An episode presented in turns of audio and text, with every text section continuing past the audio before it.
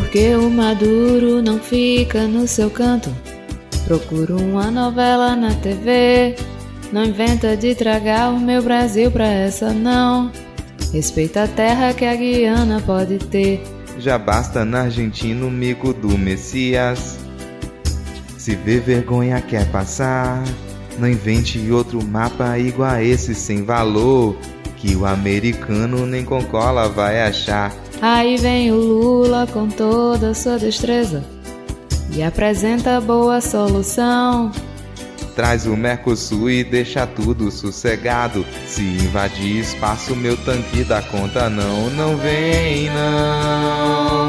Eu não quero guerrear, por favor. Quero paz e amor. Todo mundo vai perder. Letargia, quero um pouco. Se for resolver no soco, nosso povo vai sofrer.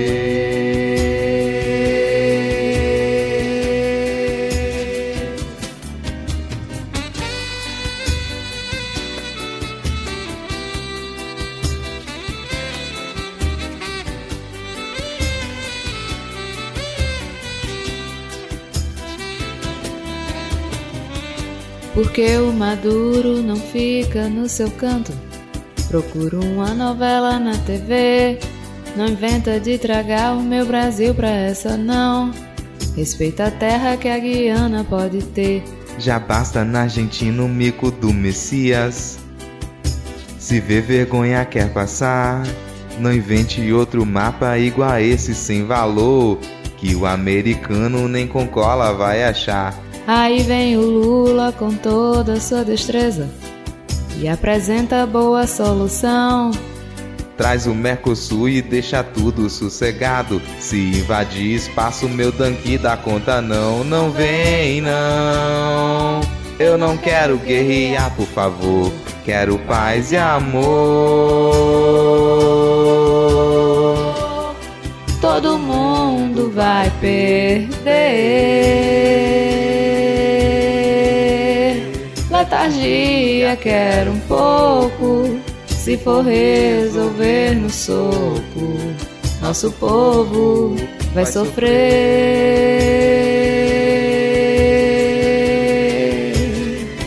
Quero paz e amor. Todo mundo vai perder.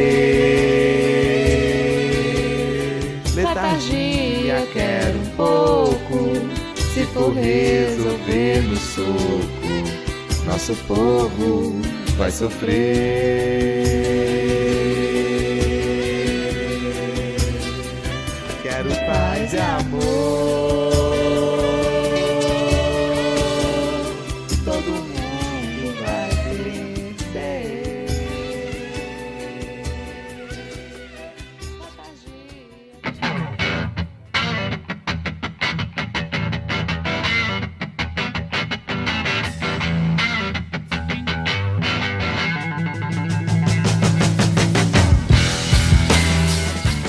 Cidadão e cidadã, tudo bem? Eu sou Vitor Souza, falando diretamente do dia 8 de dezembro de 2023 e está começando mais um episódio do Midcast Política no ano em que esperamos ser o melhor da nossa jovem democracia. Aqui nós debatemos os fatos que ocorreram na última semana e que influenciaram no cenário da política nacional, com muita informação, esperança e bom humor na medida do possível. E hoje aqui comigo temos ela, que recebe os ouvintes lá na Miramar Livros, ouvintes do Midcast, Thaís Kisuki. Tudo bem, Thaís? E aí, tudo jóia? Melhor agora aqui que eu estou com vocês. Olha aí, muito bom, Thaís. Thaís, você sentiu saudade de mim, Thaís? Porque os ouvintes, mais uma vez, sentiram zero saudade. Nenhuma mensagem falando, pô, Vitor, que saudade que você não tá participando dos episódios. Você pelo menos sentiu, Thaís? Senti, Vitor, senti muita saudade. Acho que, inclusive, eu vou agora lá nas redes sociais comentar como eu senti sua falta nesses últimos episódios. Muito obrigado pelo apoio, Thaís. E completando o nosso trio de hoje, temos ela, a maior brasileira viva, a Power Ranger favorita dos ouvintes, Ana Raíssa. Tudo bem, Ana? Eu amei. Gente, por favor, já, já se pagou. qualquer participação em podcast. Daqui a pouco tá igual a Daenerys Targaryen, né, cara? Já tem dois sobrenomes, faltam mais alguns ouvintes. Vão aí acumulando. Já tem Ana Raíssa, a maior brasileira viva, a Power Ranger favorita. Continuem dando apelidos aí pra ela. Daqui a pouco são dois minutos de apresentação, assim, ó. Continue. Exatamente, cara. Bom, agora que as redes sociais, os créditos ficam lá no final do episódio, sem mais delongas, vamos iniciar o episódio com o bloco. Bora, Thaís! Bora!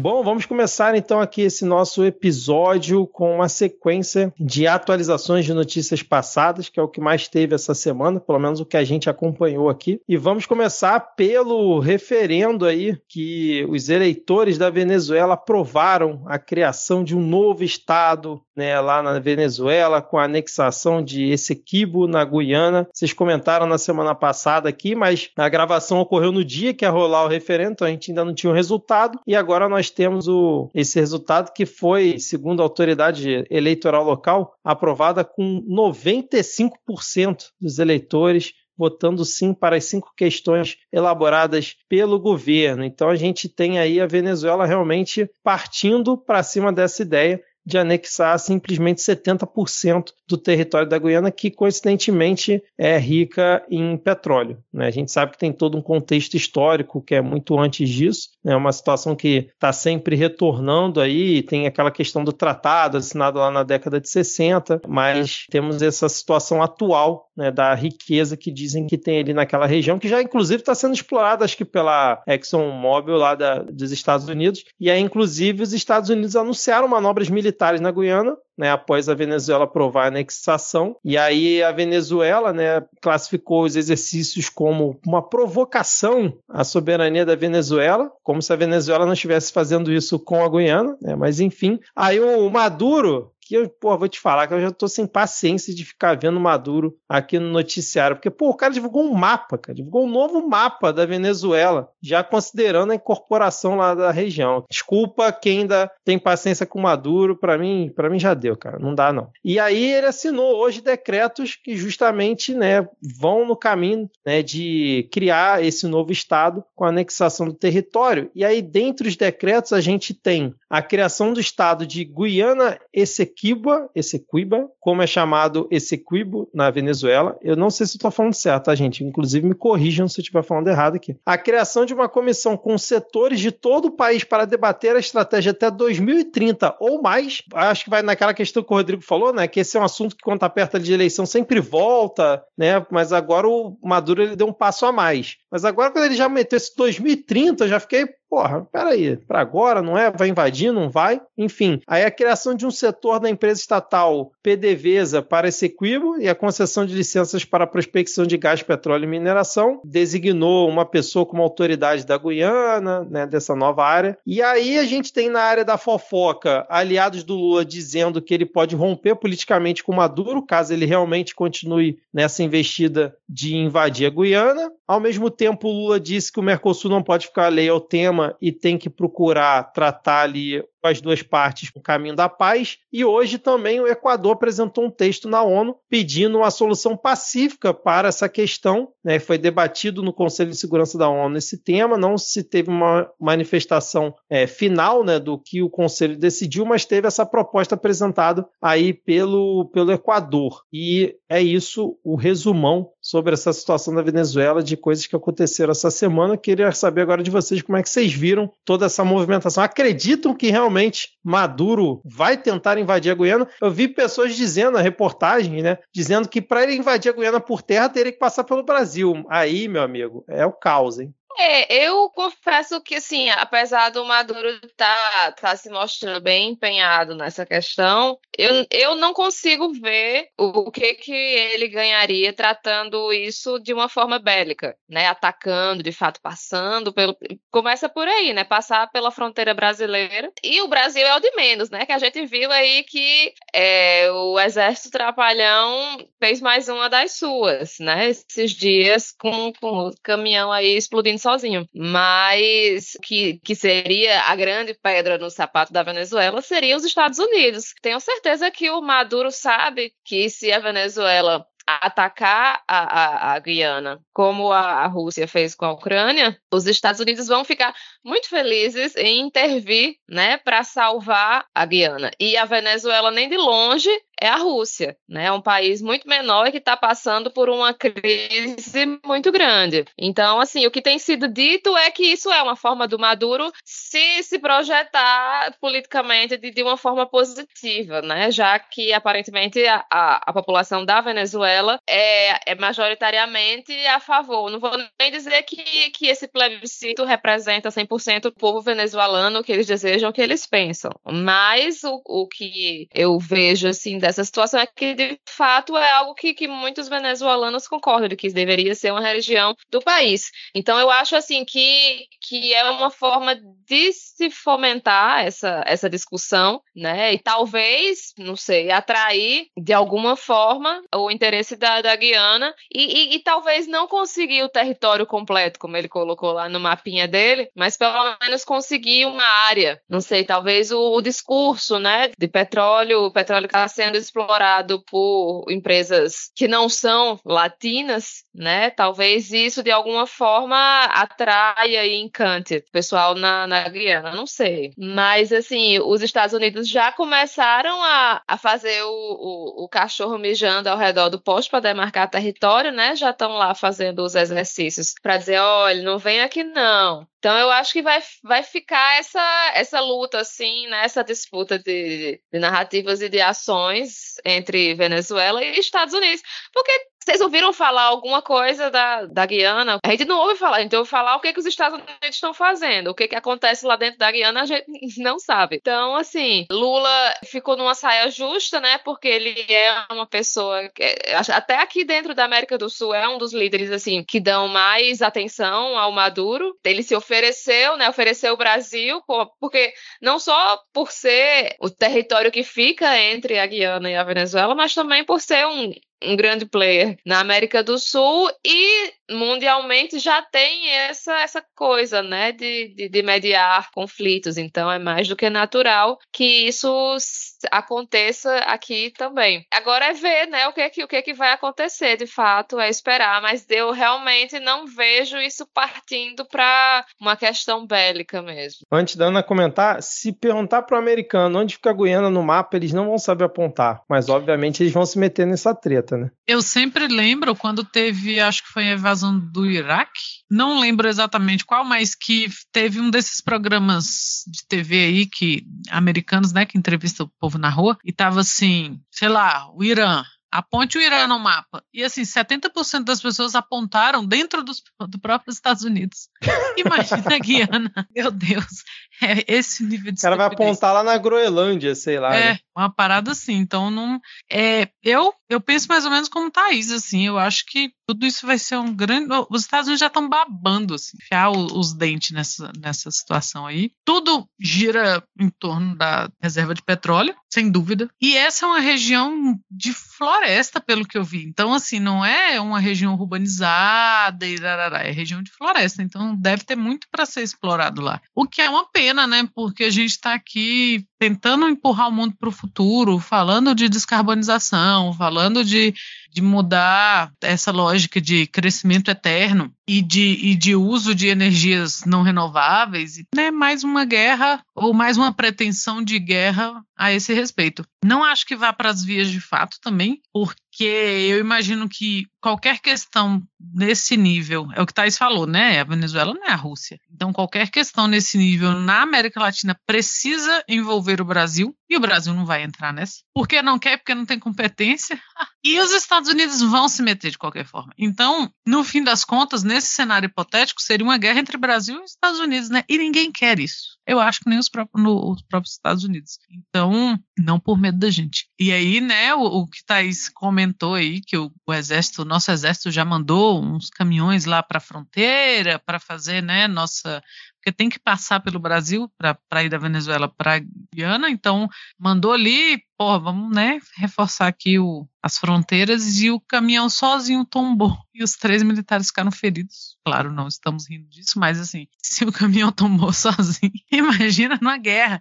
Não, e assim, mandou o caminhão e ah, né, os reforços vão chegar em um mês. Que ótimo. Tá muito bem protegido, né? O exército da Venezuela pode ir a pé. Então, assim, não, não tem porquê. A gente falou um, um pouco no, no, episódio passado, e talvez volte esse assunto, né, dos 2% do PIB que, o, que as Forças Armadas querem garfar aí, mas, bicho, por favor, sabe? O Sargento Pincel, pra turma do Didi, pra tropa maluca. Exatamente, cara. E como vocês falaram, não faz sentido, né, a gente ter uma guerra aqui do nosso lado, porque vai tragar o Brasil para ela. E muita gente ficou criticando a postura do Lula, e a gente critica muitas posturas do Lula aqui, mas eu confesso que eu achei que a postura dele até o momento tá correta. Ele tá sempre falando em paz, tá falando que não se pode é, admitir essa situação, envolver o Mercosul nisso, então se ele trouxe outros players para dentro do assunto, inclusive isso foi debatido na reunião do Mercosul que teve essa semana, para poder justamente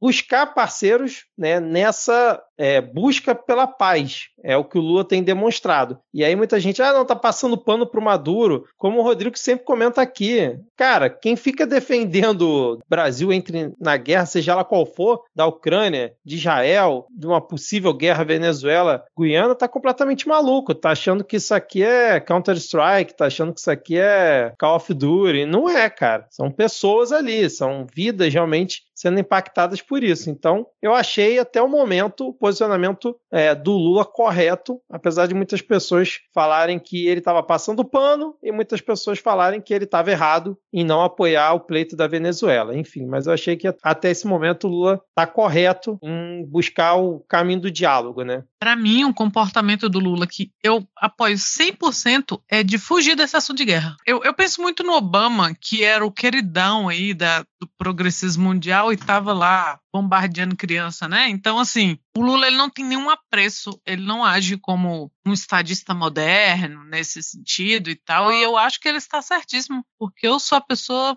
100% anti-guerra, assim. Ah, mas é, foda-se, é um absurdo, sabe? Você envolve crianças, mulheres, pessoas morrem, até gente estúpida, igual a gente teve gente estúpida que morrer na Ucrânia, mesmo essas pessoas são vítimas, sabe? Então, não, nunca é o rico que vai lá, né? Já diria o Sister Nova Down. Por falar em Ucrânia, vocês souberam quem foi bater lá na posse do Milley? Zelensky, Zelensky? tá lá? Zelensky foi Puta bater merda, lá. já foi com a mão, já foi passar o chapéu. Oi, Porra, na, passagem pela Argentina é foda, hein?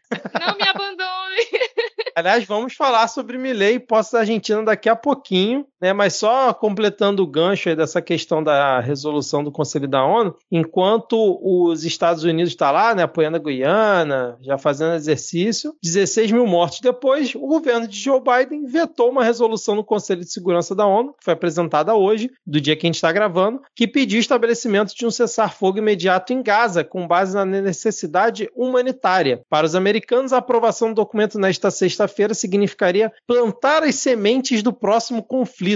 O texto teve o apoio de 13 dos 15 países do Conselho de Segurança, incluindo Brasil, China, Rússia e França. O Reino Unido se absteve, mas coube uma vez mais ao governo americano vetar a proposta. Isso aqui está na coluna do Jamil Chad, lá no UOL. Então é isso, né? Enquanto o, os Estados Unidos novamente são os paladinos, né, defendendo a soberania de um estado como a Guiana, tá lá impedindo, né, qualquer proposta de tentar um cessar-fogo em Gaza e continuar que Israel fique massacrando a faixa de Gaza. Vocês querem comentar alguma coisa ou podemos seguir? Só que assim, uma coisa que uma diferença, né, que existe na nessa relação dos Estados Unidos com Israel e com a Ucrânia, que apesar do país estar apoiando esses dois países, ao contrário do que acontece em Israel, onde todos, onde é meio que, que assim, um, um consenso e que se deve apoiar Israel nesse, entre aspas, confronto com o, o entre aspas, Hamas, cada vez mais difícil aprovar é, apoio para a Ucrânia. Os congressistas dos Estados Unidos estão mais divididos nessa questão,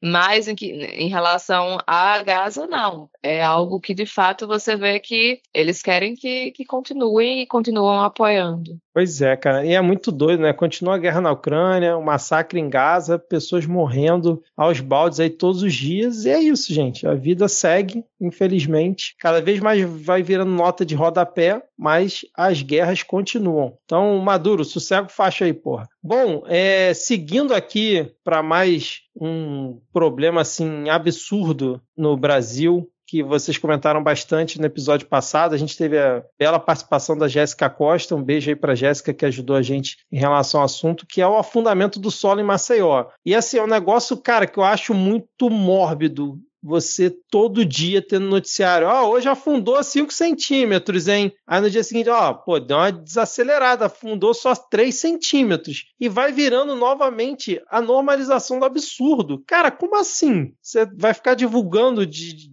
dia após dia ali o afundamento do solo, como se fosse uma notícia assim comum, como se fosse o trânsito na cidade. Ó, hoje está com 300 km de trânsito, ontem estava 250 e segue a vida. Não, cara, tem que continuar batendo na Braskem e fazendo o possível que para que essa empresa seja responsabilizada. E o que vai acontecer é um desdobramento disso, que é a CPI da Braskem. Rodrigo não está aqui hoje, mas ele é um cara que adora CPI, para não dizer o contrário, e já está definido que ela será instalada na próxima terça-feira, dia 12. Esse requerimento da CPI da Braskem já foi lido pelo Pacheco, acho que tem uns dois meses, mas ficou lá guardado. E aí, como o assunto virou manchete nacional, o que, é que os nobres parlamentares fazem? Pressionam para que a CPI seja finalmente instalada. E aí já estão projetando novamente uma dobradinha Omar Aziz e Renan Calheiros, ali um sendo presidente e o outro é o relator. O Renan Calheiros ele está babando por essa CPI, porque é uma CPI que vai falar justamente ali da capital do estado por onde ele é senador, vai poder utilizar como plataforma política, ainda mais que ano que vem tem eleição, vai poder atacar o Arthur Lira de alguma forma, então ele está querendo demais essa, essa CPI, inclusive parece que ele está articulando já nos bastidores para conseguir as indicações para que seja montada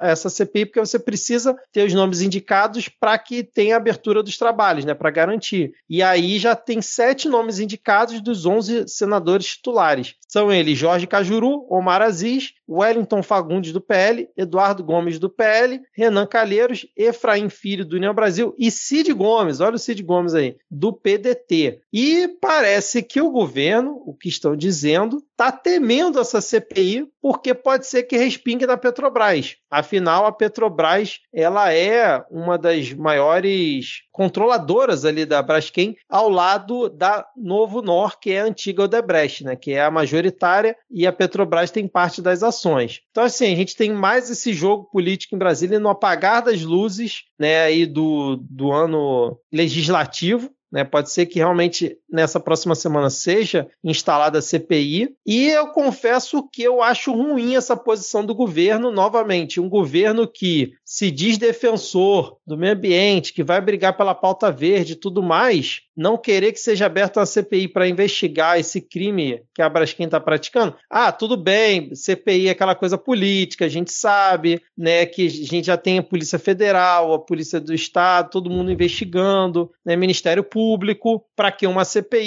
né, para que criar mais uma coisa que provavelmente não vai dar em nada. A gente entende todo esse contexto, mas o governo falar que está preocupado porque vai respingar na Petrobras que tem parte das ações, eu confesso que eu acho ruim esse posicionamento posicionamento do governo, sendo que é um governo que se diz que vai defender o meio ambiente. Cara, doa quem doer, tem que ir atrás. Então, se assim, se a CPI é para ser séria, que eu acho que não vai ser, eu acho que vai ser mais um palco para o Renan Calheiros e companhia quererem mais holofote político porque eles sabem que funcionou assim na CPI da pandemia. Esse é um assunto que está ali o país inteiro de olho. Mas o posicionamento do governo, acho que não pode ser esse. Eu espero que seja só mais uma fofoca de bastidor e que publicamente o governo não venha querer, é, sei lá, impedir ou boicotar essa CPI, porque para não respingar na Petrobras. Apesar de, volto a repetir, achar que essa CPI está sendo formada só como um palco político e não para realmente culpabilizar a Braskem, que financia esses políticos todos. Né? É, Desculpa essa... a alonguei demais. Essa,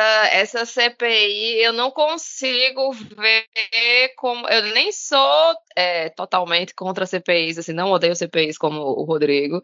Tenho minhas ressalvas, mas essa especificamente eu não consigo ver nada de bom saindo daí. Porque, assim, em primeiro lugar, existe uma sensação, pra gente que é de fora, de que há uma certa. existiu uma conivência com a Braskem dos políticos alagoanos, né? Tanto que faz muito tempo que, que Maceió está afundando e a gente escutava sempre muito pouco falar sobre esse problema. E assim, é, enquanto o Renan Filho era governador de Alagoas, ele cedeu muitas licenças ambientais para a Braskem. Então, isso provavelmente vai ser usado contra o Renan, na briga, né, entre Renan e Lira. Obviamente, a Braskem, ela foi financiadora de muitos políticos alagoanos, né? Foram quatro ex-governadores e a gente tem entre os, os políticos que foram financiados pela Braskem, por exemplo, Fernando Collor de Mello, Renan Filho e Benedito Lira, o pai de Arthur Lira. Então, é uma empresa que tem na sua gama de políticos que foram, durante a sua história, é, tiveram suas campanhas financiadas, a gente tem o pai e o filho dos, dos nomes mais fortes da política alagoana, né? Que são hoje em dia Arthur Lira e Renan Calheiros. Infelizmente, essa CPI provavelmente vai ser usada para o, o, o, palco para a disputa desses dois. Então, assim, essa, essa CPI, ela não me, não me parece que, que vai trazer nenhum benefício. Não me parece que a situação vai ser tratada mais a fundo. Agora, claro que, que, que as coisas podem sair do controle, né, de alguma forma, mas até se você parar para pensar, até para a população de Alagoas participar dessa CPI vai ser algo complicado, né? Porque você sair de Alagoas para Brasília para estar tá lá fazendo pressão. E como é algo muito localizado também, a participação dos internautas na CPI também pode ficar é, prejudicada, porque a gente pode até ter pessoas de outros lugares do país trabalhando para reunir, mas até para a gente ter essas informações é diferente de você é, ter o tempo inteiro, por exemplo, Bolsonaro falando que não usa máscara, né? Você saber o que está acontecendo lá em Alagoas para de alguma forma é, fazer com que é, ajudar com que essa CPI de fato tenha resultados sólidos é algo muito mais complicado. Então, assim, infelizmente não não é auspicioso o futuro dessa CPI. Muito bom, Thais, muito bom. Ana, tem algo a acrescentar aí no que a gente já falou? Não, eu acho segue que o baile. Segue o baile. Vocês abarcaram aí tudo que eu concordo, então ia ficar muito tati bitati, muito repetitivo. Excelente. Então vamos ver o que, que vai acontecer pelas próximas semanas. E continua aqui a nossa força aí para o pessoal de Maceió que está enfrentando esse momento absurdo, já há anos, né? Isso aí já está pelo menos, sei lá, 5, 6 anos que já se fala se não for mais, tá? 5, 6 anos que já se fala desse afundamento que agora acho que chegou no ápice. Pelo menos a Braskem não teve a cara de pau de ir na COP, né? Parece que eles cancelaram lá, que ia pegar mal. Uhum. Só por isso, óbvio, né? Porque se não tivesse virado notícia nacional, eles estavam lá todos uhum. pimpões. Não, e só por isso e por pouco, porque se fosse só notícia no, no jornal, se a internet não tivesse feito um certo barulho, eles estavam lá na maior cara de pau. Exatamente. Inclusive, se eu não me engano, foi no Intercept que saiu que os efeitos nocivos dessa mineração de salgema em Maceió já eram conhecidos desde o início, da, na época que começou, na época da ditadura. Então, assim, foi mais um dos crimes da ditadura, digamos assim, que foram abafados e escondidos. E agora sim vamos comentar sobre a posse do Melei aqui rapidamente, que vai ocorrer no domingo do dia que a gente está gravando, ou seja, daqui a dois dias. E realmente o Lula decidiu não ir para a posse, que era o mais sensato a se fazer, e mandar justamente o Mauro Vieira. Inclusive, vocês comentaram aqui nos últimos episódios que era a melhor opção. E aí não vai nem o Geraldo Alckmin. Olha aí, Ana Raíssa, você que falou que não era nem para mandar o Geraldo Alckmin, ele realmente não vai, vai só no Mauro Vieira. Enquanto isso, Bolsonaro já está na Argentina lá, cheirando o rabo do Milei, junto com Bia Kisses, é, Ciro Nogueira, Eduardo Bolsonaro, Valdemar, Michele, tá a galera toda lá para posse do Milley. Então, mais uma vez, decisão acertada, na minha opinião, do Lula de não ir para essa porcaria dessa posse, que vai ser um show de horror, sem dúvida nenhuma, e mandar o Mauro Vieira, porque assim, Mauro Vieira, sinto muito, mas esse aí é o teu trabalho, amigo. Paciência, vai ter que aturar isso aí, porque faz parte do, das suas atribuições. Acertadíssima e, e tem que deixar os Bolsonaro lá também. Aproveita e fica. Não, e você vê, né, como o Caba tá, assim, se contentando com pouco, né? O bicho tá se achando presidente do Brasil, porque foi lá na Argentina e apertou a mão do Milei, se passando, dizendo que vai ser o próximo presidente e que Lula vai ser o, o que foi que esse ridículo falou? Vai ser o ministro do turismo dele, porque esse é o discurso dos bolsonaristas, né? Que Lula só faz viajar, porque diferente de, de Bolsonaro, que ninguém queria recebê-lo, né? As pessoas estão querendo reatar relações com o Brasil e eles não aguentam, né? Então eles fingem que essas viagens são algo ruim. Exatamente, Thaís. Foi o que restou para essa galera. Então, boa sorte para o Melém na sua posse, né? Que corra tudo bem e que você cuide bem dos seus cachorros, afinal, né? como vocês comentaram semana passada, a família Bolsonaro tem um certo histórico aí com cachorros. Vamos e então um agora... beijo para o nosso ouvinte Lula, né, que escutou nosso conselho e mandou o Mauro ao invés. Exatamente, cara. Lula escuta... Ou Lula ou a Janja escutou o Midcast. Isso aí para mim é um fato já. Sim.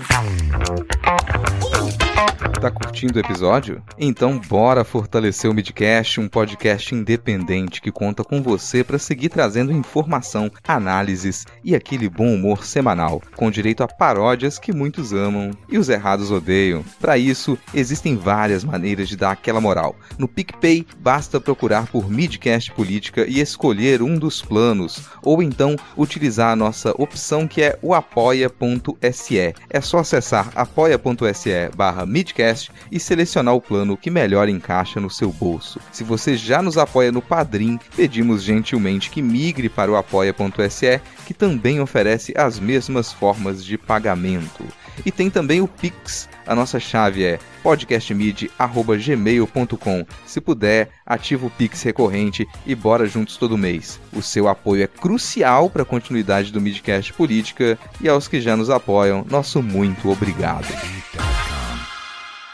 Bom, vamos agora para as notícias novas, né? Para as novas notícias aqui dessa semana. Ana Raíssa, eu não lembro o que você comentou lá no nosso grupo, mas foi um comentário muito bom sobre essa notícia, porque o que, que aconteceu? Alexandre Pires é investigado pela Polícia Federal por ter recebido quase 1,4 milhão de empresa ligada a garimpo ilegal na terra Yanomami. Empresário do cantor Matheus Possebon foi preso pela Polícia Federal. Mas é isso, cara. A gente tem aí um empresário do Alexandre Pires, né, ligado a essa empresa, e aí o, o indício para a Polícia Federal é que esse dinheiro ter passado ali pela, pela conta do Alexandre Pires pode ser um indicativo de lavagem de dinheiro. E aí parece que esse empresário ele é ligado a outros grandes artistas brasileiros, não só o Alexandre Pires. É, e teve uma notícia muito boa que falaram que o Alexandre Pires, aí eu não sei se é verdade, gente, é o que rolou na, na imprensa, pode ser fofoca, que ele teria se escondido no banheiro da cabine lá do cruzeiro que ele estava com medo da Polícia Federal ir lá atrás dele. É, eu tinha falado que. Então era isso que ele queria dizer quando ele cantou que Semineruai é bom demais. Mas vocês acompanharam mais detalhes dessa, dessa situação? Assim, foi no mínimo curioso ver o Alexandre Pires envolvido numa ação da Polícia Federal com garimpo ilegal. Era, era uma associação assim que eu, sei lá, não imaginava fazer um dia. Eu acho engraçado assim o bicho ter conseguido se esconder num, num navio, né? Ninguém tem encontrado ele no navio. Curioso. Deve ser o maior Mas, assim, pesadelo. A polícia ir atrás de você e você está no navio. Não tem pra onde você fugir. É, tem que se esconder na cama box, alguma coisa desse tipo. Fica um, abra... Fica um aviso aí pra PF que tem certos políticos que adoram pegar um cruzeiro aí nas férias, né? Então, assim, fica a dica. A gente viu que esse Matheus Possebon, ele, ele é empresário de, de vários artistas, né? Do, do Isso. Ramo, mas aparentemente só o Alexandre Pires que, que foi mencionado, né? Como envolvido nesse esquema. É. Não, e parabéns aí para a Polícia Federal também, além da, da operação, né? Se realmente comprovado todo esse esquema. Pelo nome da operação foi Disco de Ouro, né? Então, uma, uma bela Olha. referência aí ao nosso querido Alexandre Pires. Isso tudo começou numa operação né, que foi deflagrada no passado, quando eles apreenderam 30 toneladas de cassiterita extraída da terra Yanomami, e aí o, o minério estava no depósito da sede de uma empresa investigada e era preparado para arremessar ao exterior, e a partir daí que começou a investigação até chegar no Alexandre Pires, cara. O que eles dizem é que, no mínimo, a conduta praticada por ele foi dolo eventual, né? Teoria da cegueira deliberada. Eles escrevem aqui no. Fingiu não ver de propósito, é isso? É quando. Isso, exatamente. Bom, vamos seguir então aqui com a nossa pauta, porque o Tarcísio teve uma vitória lá em São Paulo e a privatização da Sabesp foi aprovada na Lesp após uma sessão extremamente tumultuada, confusão é, quase generalizada ali no, nos corredores da, da Lesp. E a proposta recebeu 62 votos a favor e um contrário e irá para a ascensão do governador. A aprovação é um trunfo simbólico, uma vez que ainda precisará do aval da Câmara da capital paulista. A oposição alegou inconstitucionalidade e informou que vai recorrer ao STF, inclusive por conta da confusão que teve lá na, nas dependências da, da Alesp. A oposição meio que boicotou a votação e ninguém participou né, da votação. E aí o projeto recebeu diversas emendas, dentre elas tem dispositivos que visam garantir a redução da tarifa cobrada pela Sabesp Por meio do fundo especial a ser criado pelo Estado. Eu achei isso maravilhoso, porque você cria um dispositivo para garantir redução na tarifa, mas o fundo é criado pelo Estado. E aí você vai e privatiza essa empresa. Então, assim, sensacional. A estabilidade dos atuais servidores da companhia por um período de 18 meses após a efetiva privatização, ou seja, você está dando um cala-boca para os servidores, e a inclusão de indicações do Poder Legislativo no Conselho Orientador do Fundo de Apoio à Universalização do Saneamento no Estado de São Paulo. Olha que coisa bonita, a gente vai ter o Poder Legislativo indicando né, a galera para o Conselho que vai justamente administrar esse fundo. E agora o Tarcísio está falando que com essa aprovação, pô, vai ser 100% de saneamento para todo mundo, tarifas mais baratas e um belo atendimento à população. Vocês acham que vai acontecer isso mesmo? Confia que vai, com certeza. É, eu estava vendo essa semana, né, a respeito disso e aquele pensamento, né, de que o mundo inteiro está indo para outro lado, né, que é a da, da restatização de empresas que foram privatizadas e deu errado. São Paulo aí na contramão, né? A gente teve recém esse, esse episódio com a Enel, assim, e, e né, a gente está falando de companhias que, que não exatamente da mesma natureza, mas que, que prestam esse tipo de serviço. A gente teve apagão na Amapá daquela vez. A Brasília, a, a companhia de energia elétrica aqui foi privatizada em partes e as partes privatizadas são as que não funcionam assim. É, é uma cidade que depois das seis e meia que escurece, sim, a gente anda na rua porque que é, é, mais tranquilo, mas assim, é muito escuro. E aí começa-se a falar, né? Ah, mas vamos privatizar a companhia de água e esgoto. E, e assim, qual a chance? Qual a chance dessas coisas darem certo?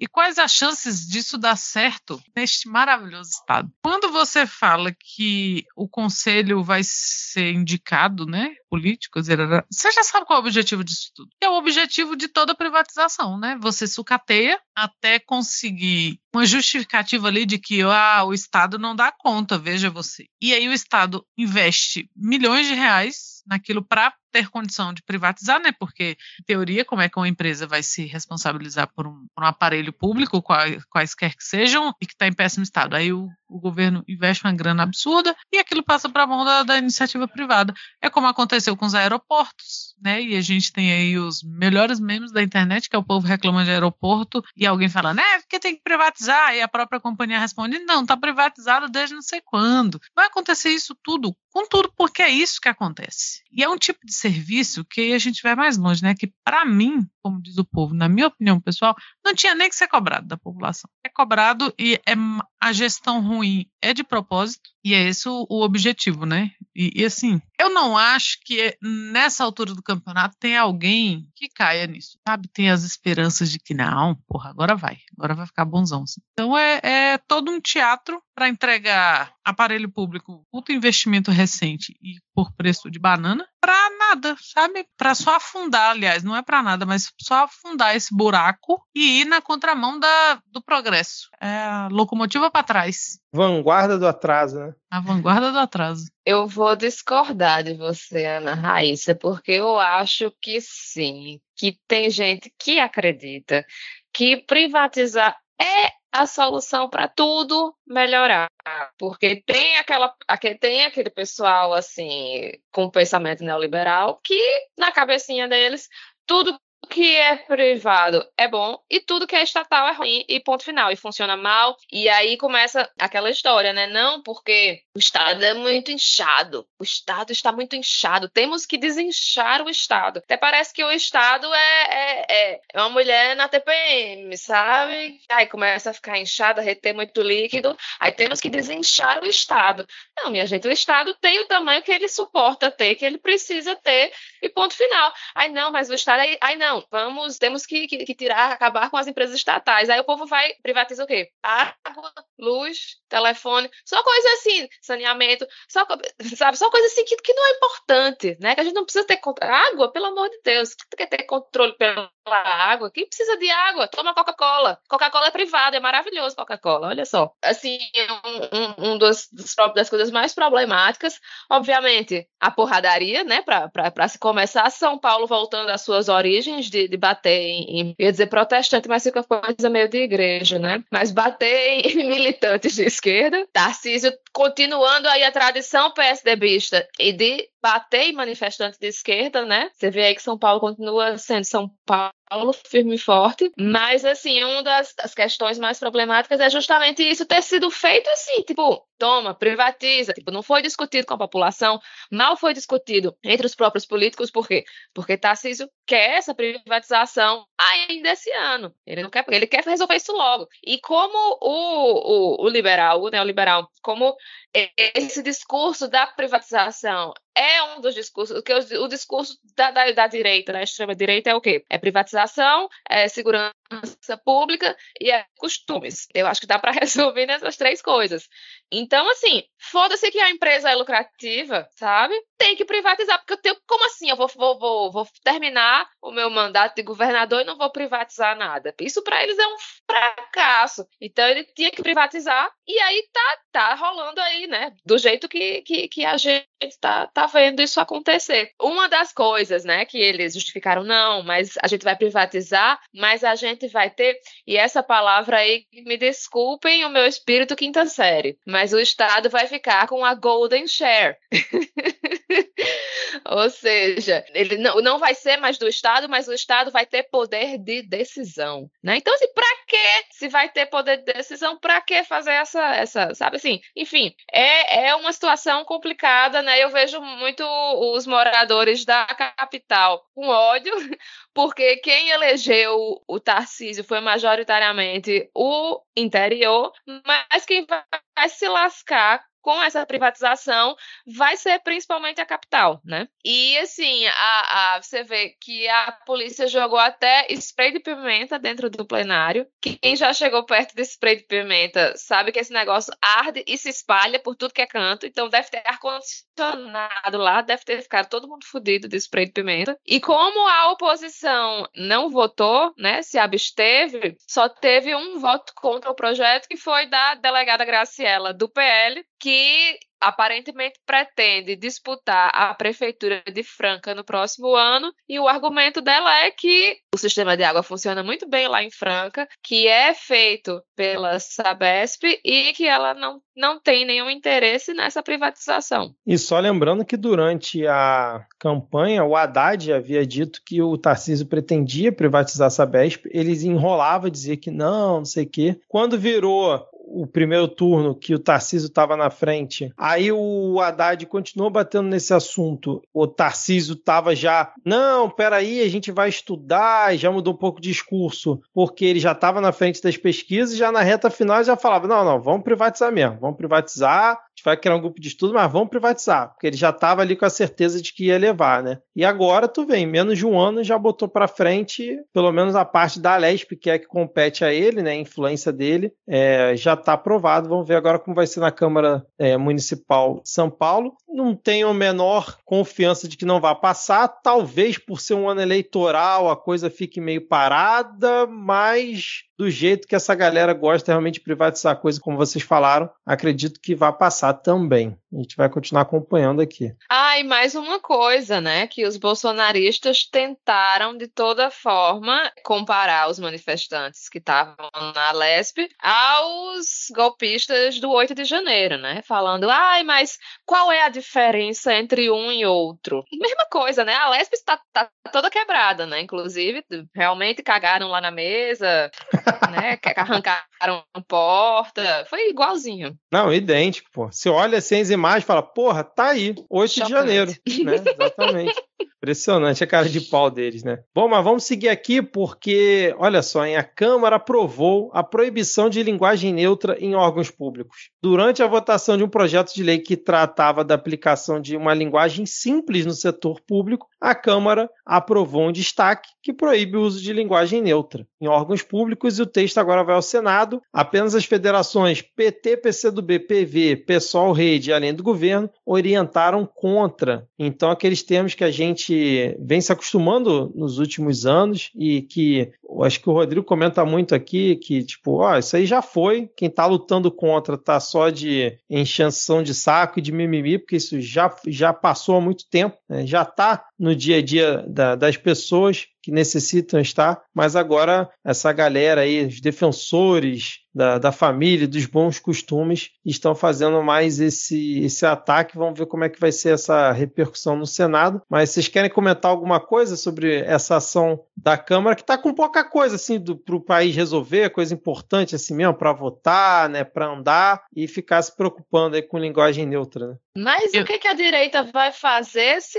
não ficar fazendo pantin com pauta de costume, né? Eles precisam disso, eles têm que estar sempre fazendo isso. Inclusive, esse projeto era um projeto que originalmente tratava de regras para simplificar a comunicação entre a administração pública e os cidadãos. E eles enfiaram aí o. O, jabuti, o, né? O jabuti, né? O jabuti preconceituoso deles para conseguir essa história. Agora eu fico me questionando, além dos motivos né, discriminatórios que levaram essas pessoas a proibir, porque não é nem assim uma coisa assim, não. Uma coisa é você dizer, não, a linguagem padrão da, das instituições, etc., é a linguagem que está na gramática, não sei o que, tá ok. Mas, assim, você proibir, porque como é que vai ser, por exemplo, uma, uma divulgação, é, uma comunicação governamental quando se for falar sobre educação sexual, quando se for falar sobre pessoas, não, então quer dizer que o governo não vai mais poder falar sobre pessoas que fogem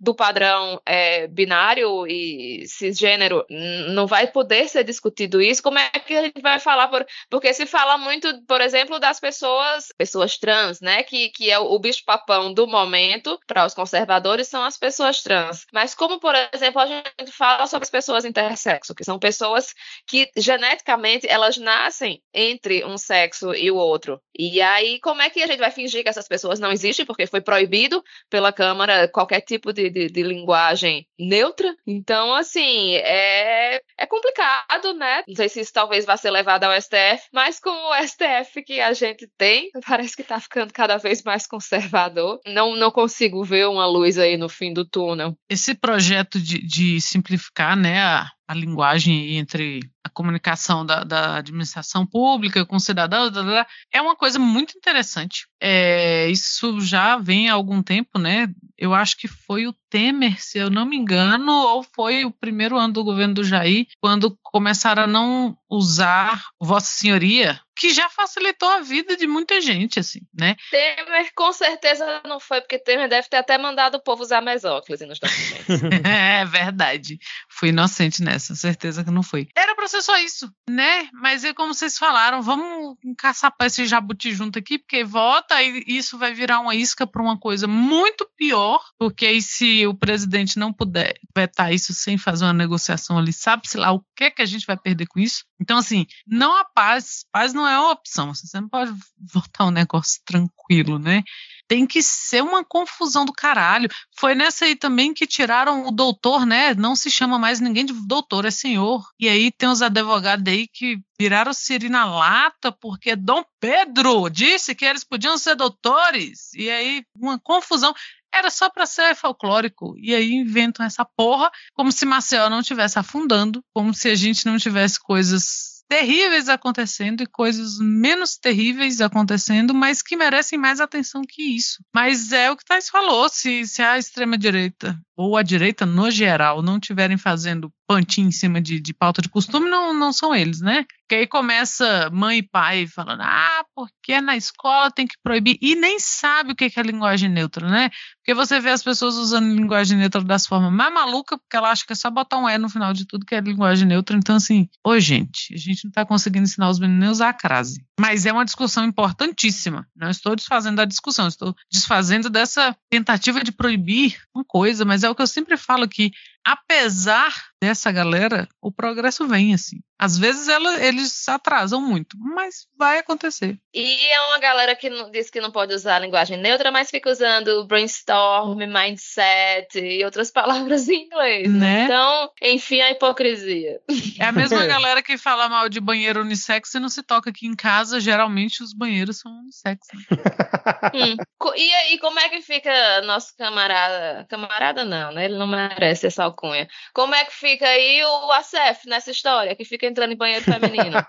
Cadê seu é. Deus agora? Hum. Mas vamos seguir aqui porque Ana Raíssa, Lewandowski vira favorito para o Ministério da Justiça caso realmente Flávio Dino seja aprovado na sabatina é, lá no Senado e no plenário. Isso vai ser na próxima semana, na semana que está saindo esse episódio, né? E nas últimas 48 horas parece que ele virou favorito para assumir a pasta na sucessão de Flávio Dino. Isso é a notícia de hoje, aqui do dia que a gente está gravando. É, muita gente se surpreendeu com o nome, porque parece que estava meio fora do radar, mas é um nome que já está meio que sendo ventilado. Já tem um tempinho assim, ele, junto ali com Simone Tebet, o Lewandowski, inclusive, ele já foi consultado em outras ações, parece, do governo. Ele é meio que ele um cara que está próximo. Então, podemos ter aí o ex-ministro, talvez como ministro da Justiça. E eu queria saber o que, vocês acharam. É um bom nome? E Mais jogador um... do Barcelona, né?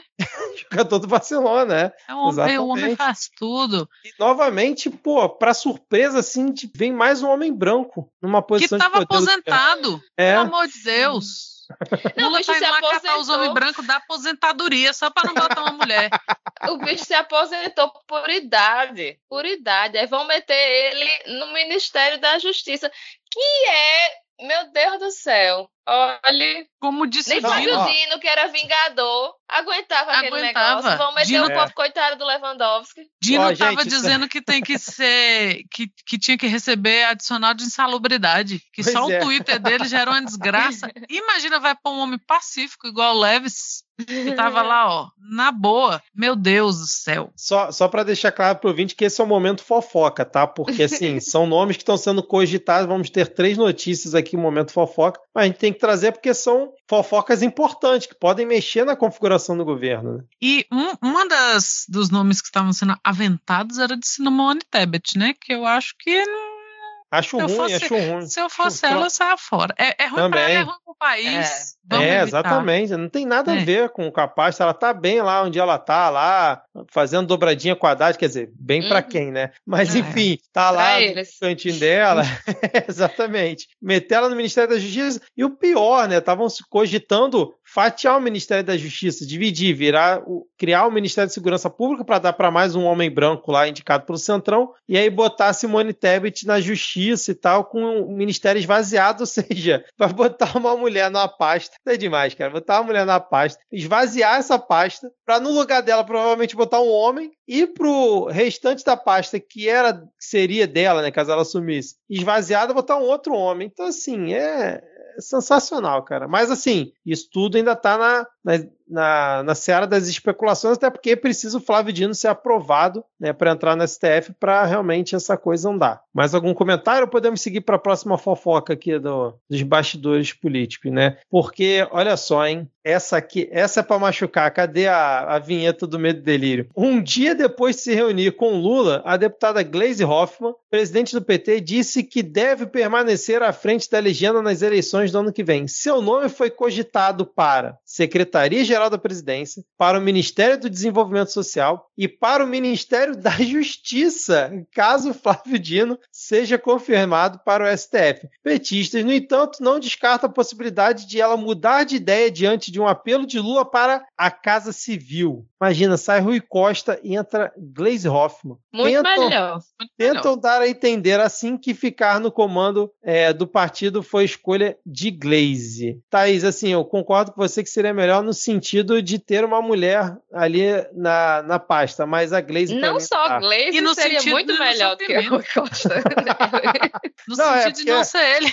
É, no sentido é o seu Rui Costa, isso aí eu concordo plenamente. Uhum. Mas para mim a Gleice também não dá, ela tá ali no, no hall, assim, da, daquela galera que assim, eu não tenho mais paciência. Eu sei que tem gente que acha que não, ela foi importantíssima na época de segurar o Rojão quando o Lula estava preso e tudo mais, mas nessa parte, assim, dentro do governo, imagina ali na Casa Civil fazendo ali a arte, não dá, cara, não dá. Desculpa, Verdade. Lula, Gleice, não dá. Gleice, continua isso aí, ó. Porra, tá ótimo. Presidência do PT, continua tocando aí, vem eleições municipais de 2024 que são muito importantes, tem que fazer um número de prefeitos bom. Não se preocupa com isso não, fica, fica, fica de boa aí, tá tranquilo. É, a, a Gleisi não é uma figura que me causa muita simpatia politicamente, né? É, eu também não, embora melhor que o Rui Costa, até meu gato, que se quiser, é bom que ajuda a comprar aquela ração, mas eu também acho que politicamente para ela não é interessante largar a presidência do PT, né? Sei. Mas também não, não ia morrer de amores, não. Mas já sabemos, né? De indicação, o Lula não, não, não só não, não é bom, como piorou nessa, nesse governo. a gente achou que não era, a gente achou que não era possível, o Lula foi lá e fez.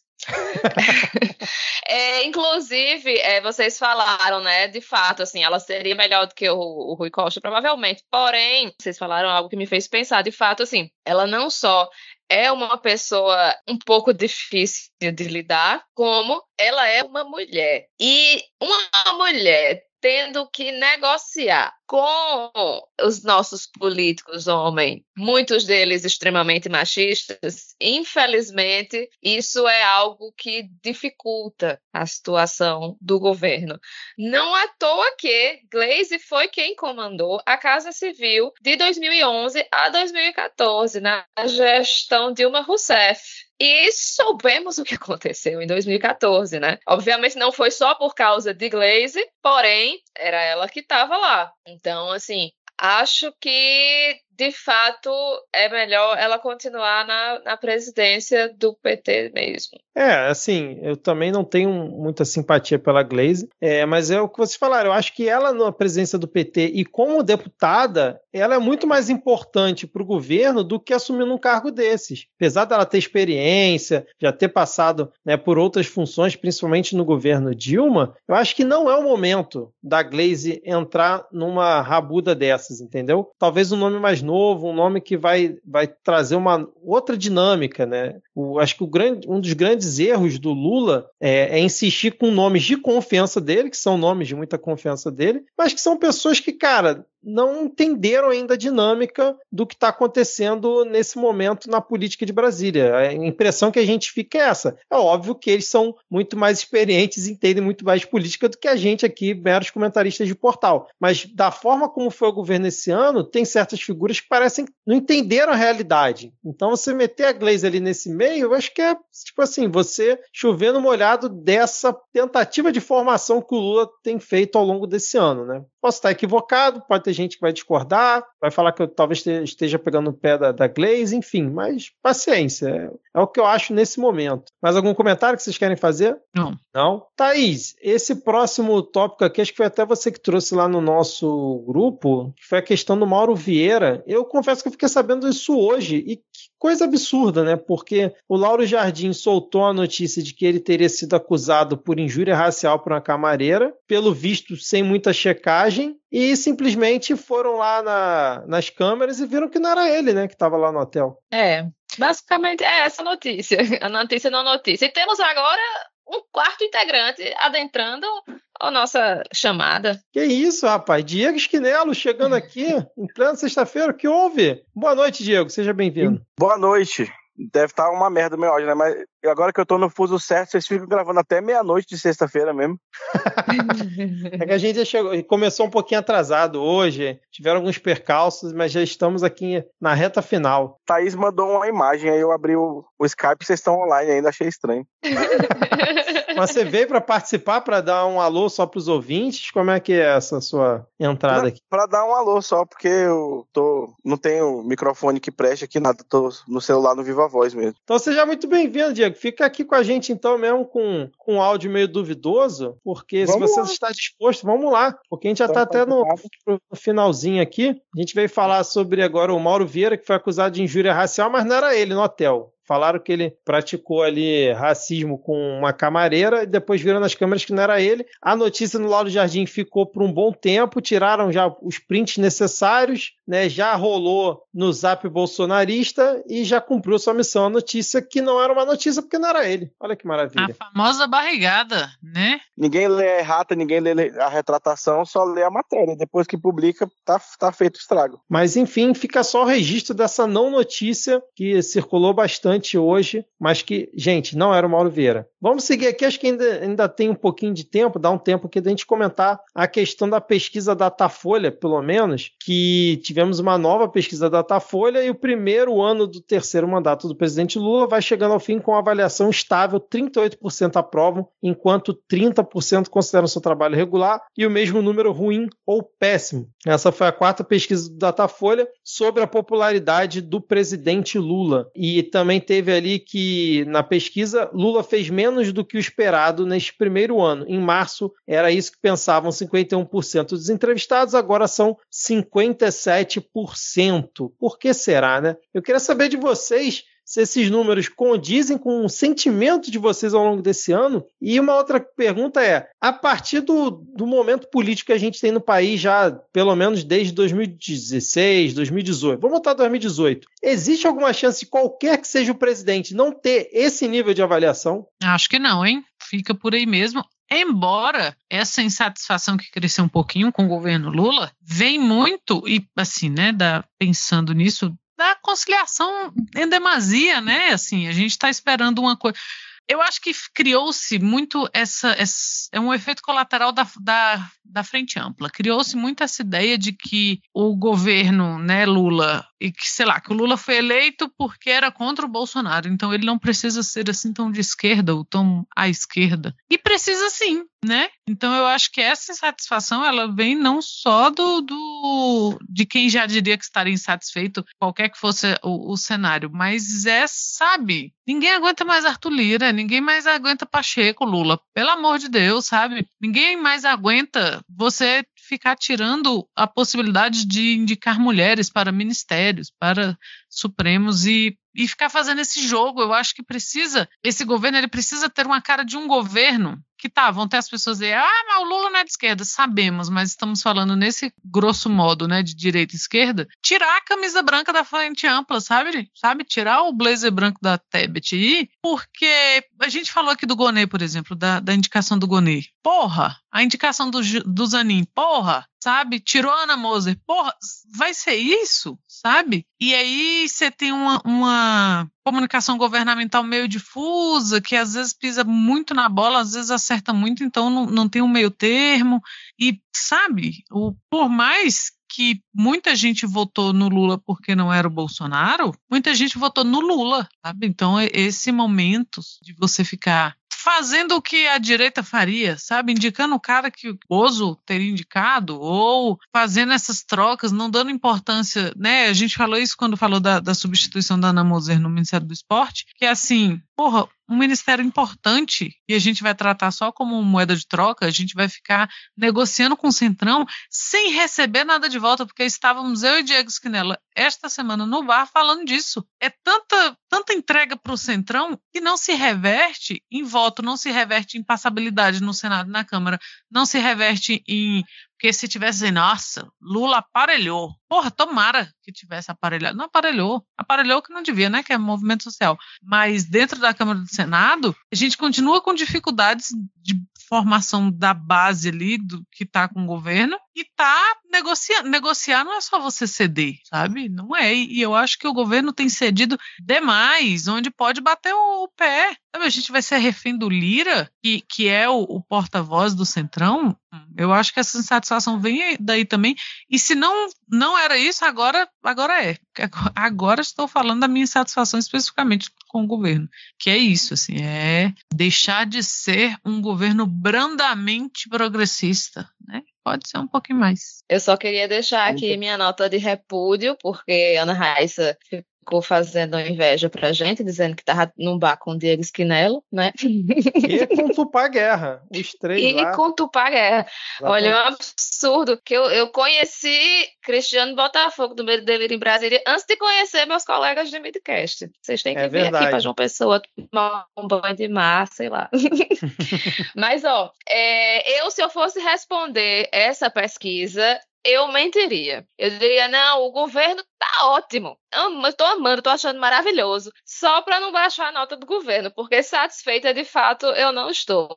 Estou achando muito regular. Até aquela coisa, nossas expectativas eram baixas, mas puta merda. Tá muito mais é, liberal do que eu gostaria. E aí, é, não que eu seja uma iludida que achava que Lula ia ser o porta-voz da Revolução Comunista no Brasil, mas enquanto eleitora dele, estou sim decepcionada. Eu achei sim que é, as pautas de esquerda seriam um pouco mais caras a ele, né? Essa coisa dele ter, por exemplo, ignorado sumariamente. Porque ele fez o ministério dele inicialmente, teoricamente, mais igualitário, mas aí é isso, né? Começou a ser descascado, descascado, depenado, depenado, e as novas pessoas que vão surgindo são sempre homens brancos indicados pelo Centrão, indicados pelo STF, né? Então, assim, sei lá. Às vezes eu me sinto como se tivesse, no, sei lá, num governo do, do, do PSDB, sabe? Um governo do FHC. Algo não o PSDB de agora, né? Que o PSDB de agora é outra coisa. É, é praticamente um apêndice do, do bolsonarismo já. Mas é isso, né? É, Ana Raíssa falou,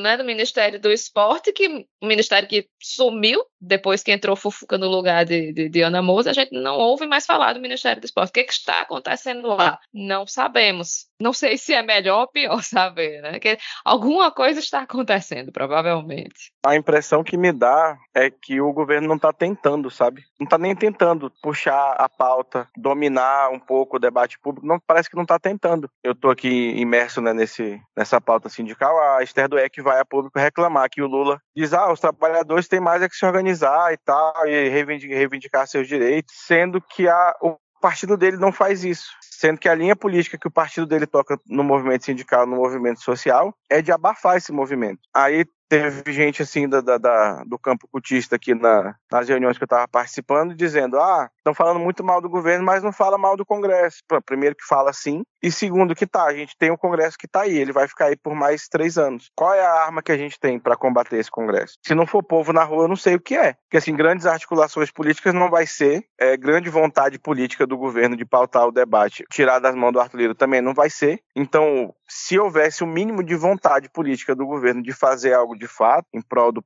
da população, ele tem uma arma que poderia lançar mão, que é o movimento social. O PT ainda é o maior partido do Brasil, a, corrente, a, a, a CUT ainda é a maior central sindical do Brasil. Então tem uma, um- uma, uma carta na manga aí que não vai ser usada. E aí a impressão que dá é que não, não há interesse mesmo. E aí não há interesse do próprio Lula, porque ah, quem toca a política é o ministro disso, daquilo e tal, mas o Lula nunca foi conhecido por ser uma pessoa que delega tudo. Lula nunca foi conhecido por alguém que abre mão do poder, né? Eu lembro na época da eleição que minha mãe veio me perguntar uma, uma fake news absurda de um acordo que existia pro Lula é, renunciar e o Alckmin assumir. E todo quem, quem ouviu 10 centavos de Lula sabe que ele não é uma pessoa que está no poder obrigado. Ele gosta de estar onde ele está, ele sabe, ele construiu o lugar onde ele está, né? Com o domínio político, com desenvoltura, com articulação, com o caralho de asas, com a sua voz aveludada, né? O canto da sereia rouca que a gente falou aqui já algumas vezes. Então falta vontade, falta realmente parece que falta vontade política do governo de, de, de enfrentar. E isso é muito decepcionante, porque uma coisa assim, sendo um governo que tinha interesse, ele estava o tempo inteiro criando arengando mesmo com o líder. Não, eu tentei passar a pauta tal, o Congresso não passou. E aí, pessoal, bora para bora Brasília, bora fazer pressão, bora isso, bora aquilo.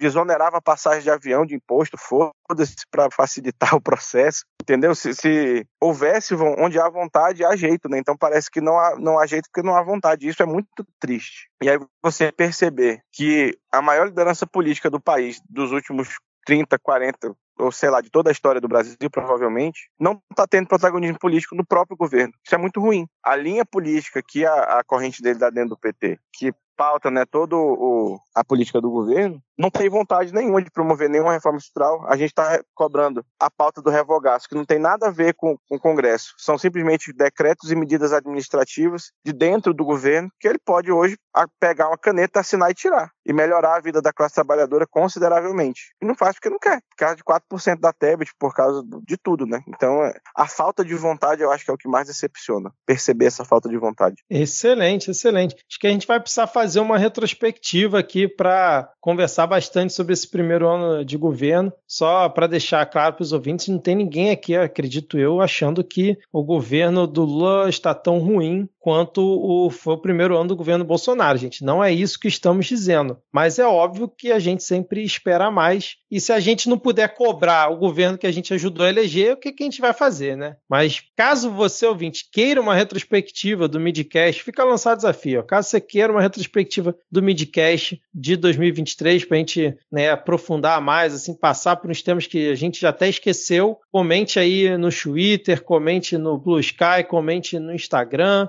comente no Spotify dizendo se você quer essa retrospectiva. E falando em comentários, Thaís Kisuke, a gente ainda tinha outras pautas aqui, tem a treta aí do fundão eleitoral, tá uma confusão, estão querendo tirar orçamento do governo no ano que vem para poder jogar para o fundão eleitoral também de 2024, mas é uma pauta que ainda vai ter um desenrolar, então fica só uma menção aqui, mas a gente vai voltar com certeza a falar sobre esse assunto mais para frente. Teve uma ótima iniciativa do Ministério dos Direitos Humanos também. Vou deixar o a, o link aqui na, na pauta, né, para vocês tiverem curiosidade, é, clicar lá e conhecer. E teve também o Ciro Gomes fazendo o que ele faz melhor, que é dar tapa na cara dos outros. E aí também fica essa menção aqui, mas como a gente já estourou o nosso tempo aqui, vou fazer a pergunta para a Thaís Kisuki. Teremos cartinhas da Xuxa essa semana, Thaís Kisuki? Foi por muito pouco, mas teremos. A gente teve cravados 30 comentários. Olha eu já aí, tava, eu já tava triste achando que não ia ler, porque tivemos muitos comentários bons essa semana. Então, se não pudéssemos ler, ia ficar chateada. Mas teremos sim. Vamos para as cartinhas da Xuxa. É, no Instagram, a Jade falou episódio importantíssimo. Adorei a participação da Jéssica. Foi muito legal mesmo a participação da Jéssica. Abrilhantou muito o nosso episódio. No Blue Sky, o J. Catino falou sobre os feriados. A França tem mais feriados do que o Brasil. E isso não quer dizer absolutamente nada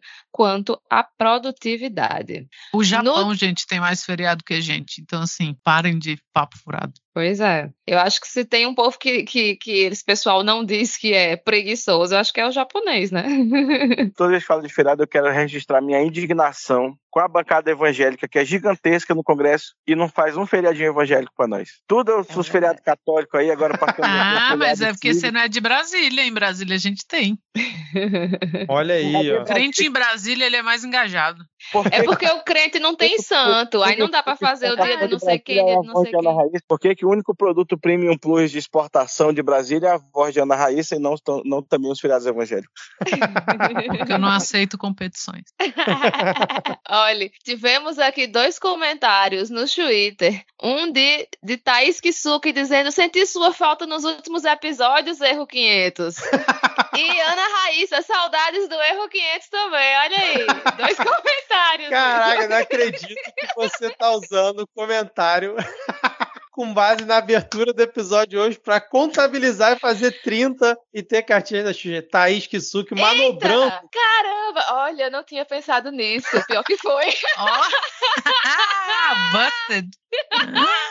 É que eu sou ruim de matemática. Isso é pros, pros ouvintes. comentários sobre o episódio anterior. Isso tem que ser antes do, do próximo episódio. Isso É, é, para os verdade. ouvintes perceberem o quanto que a gente quer ler as cartinhas e comentarem, porque não é possível que a gente gravou semana passada, num domingo, eu Aham. sem microfone gravando do quarto do meu irmão, porque eu estava sem internet. E aí hoje, sexta-feira, meia-noite em ponto, estamos aqui, ó, todos muito sem vida social para gravar e vocês não comentam? Apoiar O vocês já não estão apoiando. Mas, porra, pelo menos comentar, né, gente? Não, a gente já divulgou né, no último episódio que apenas 1,6% dos ouvintes apoiam o Midcast. Aliás, nosso muito obrigado a todos que apoiam. Está sendo muito importante, principalmente a galera que está chegando pelo Apoia-se. Mas sei lá, comentários é o quê? 1% dos ouvintes que comentam? É bizarro, assim. Eu, eu acho bizarro vocês não darem um comentário falar assim: pô, galera, valeu, obrigado pelo episódio. Pô, galera, achei o episódio uma merda. É, sei lá, Vitor, não volte mais.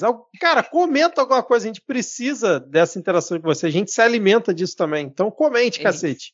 Eu vou dar agora o caminho das pedras pra gente bater recorde de comentário. Você, ouvinte que odeia a paródia, falar toda semana comentar que odeia a paródia. A internet serve pra pra espalhar ódio. Vai lá. É verdade, ódio funciona. Espalhe ódio, mas gere engajamento, né? O lema, né? Bom, mas agora que eu fui descoberta na minha manobra, vou continuar, né? Já comecei. VG Souza disse: só queria deixar um adendo sobre a ideia do Pacheco de estabelecer mandato para o STF. Isso seria um grandíssimo tiro no pé da classe política, pois os ministros do STF fariam mais política enquanto estivessem em seus mandatos, pensando depois em algum cargo eletivo. É verdade, a gente não comentou sobre isso, mas seria um grande problema. Tivemos muitos ouvintes elogiando Lhama Pistola. Ah, teve um comentário bem longo aqui do Tovarit Antônio. Eu acho que eu vou ler o, o comentário todo dele, porque foi uma discordância conosco, mas foi uma discordância legal. Tovarit Antônio disse: Vou abrir uma discordância aqui, mais ou menos aos 45 minutos. O Poder Judiciário também é um poder político e tem sofrido pressões, como todos, diante de tentativas golpistas, a última ensaiada no Senado, inclusive. Por mais que todos discordemos, foi como o governo entendeu ter um garantista ali. Não que não existem nomes capazes o suficientes, mas que existam nomes com força política suficiente para barrar tentativas golpistas quanto a corte. Também concordo que não deveria ser assim, mas quando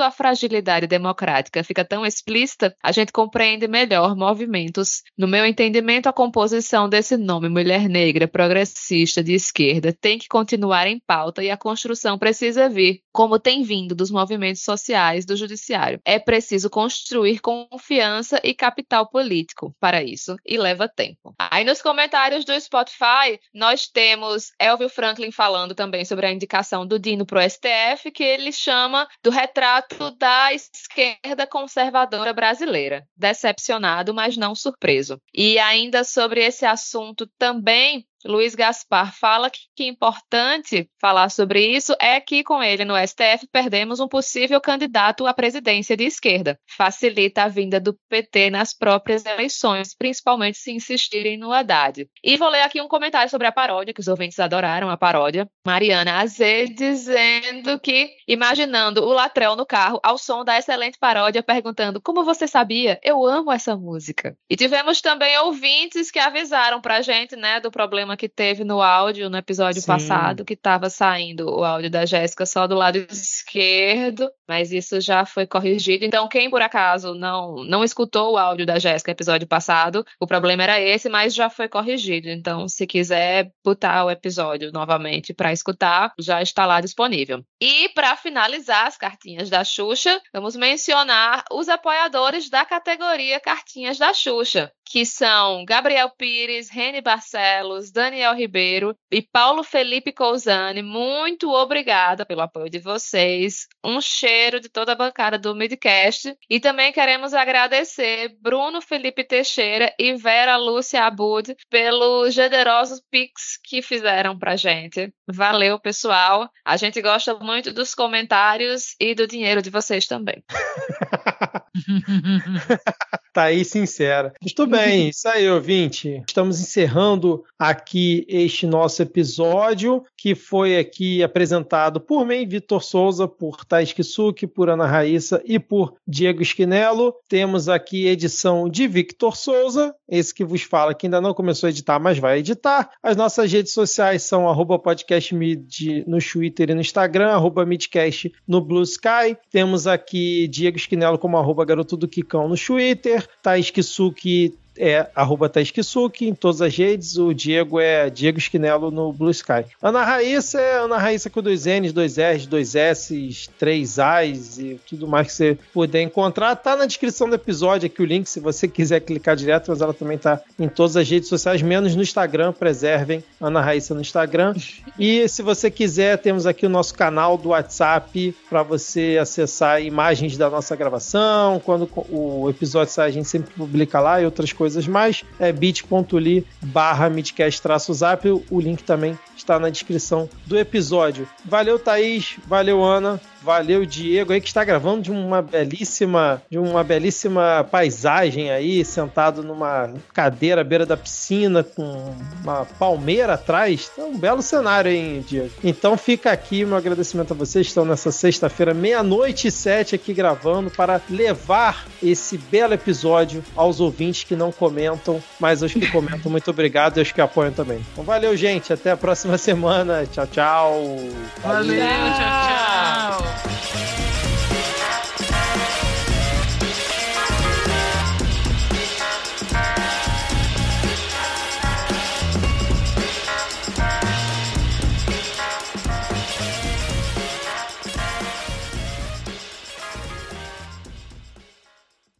É um assunto pelo qual Lula não tem nenhum apreço. Nesse sentido, ele não age, né, como esses grandes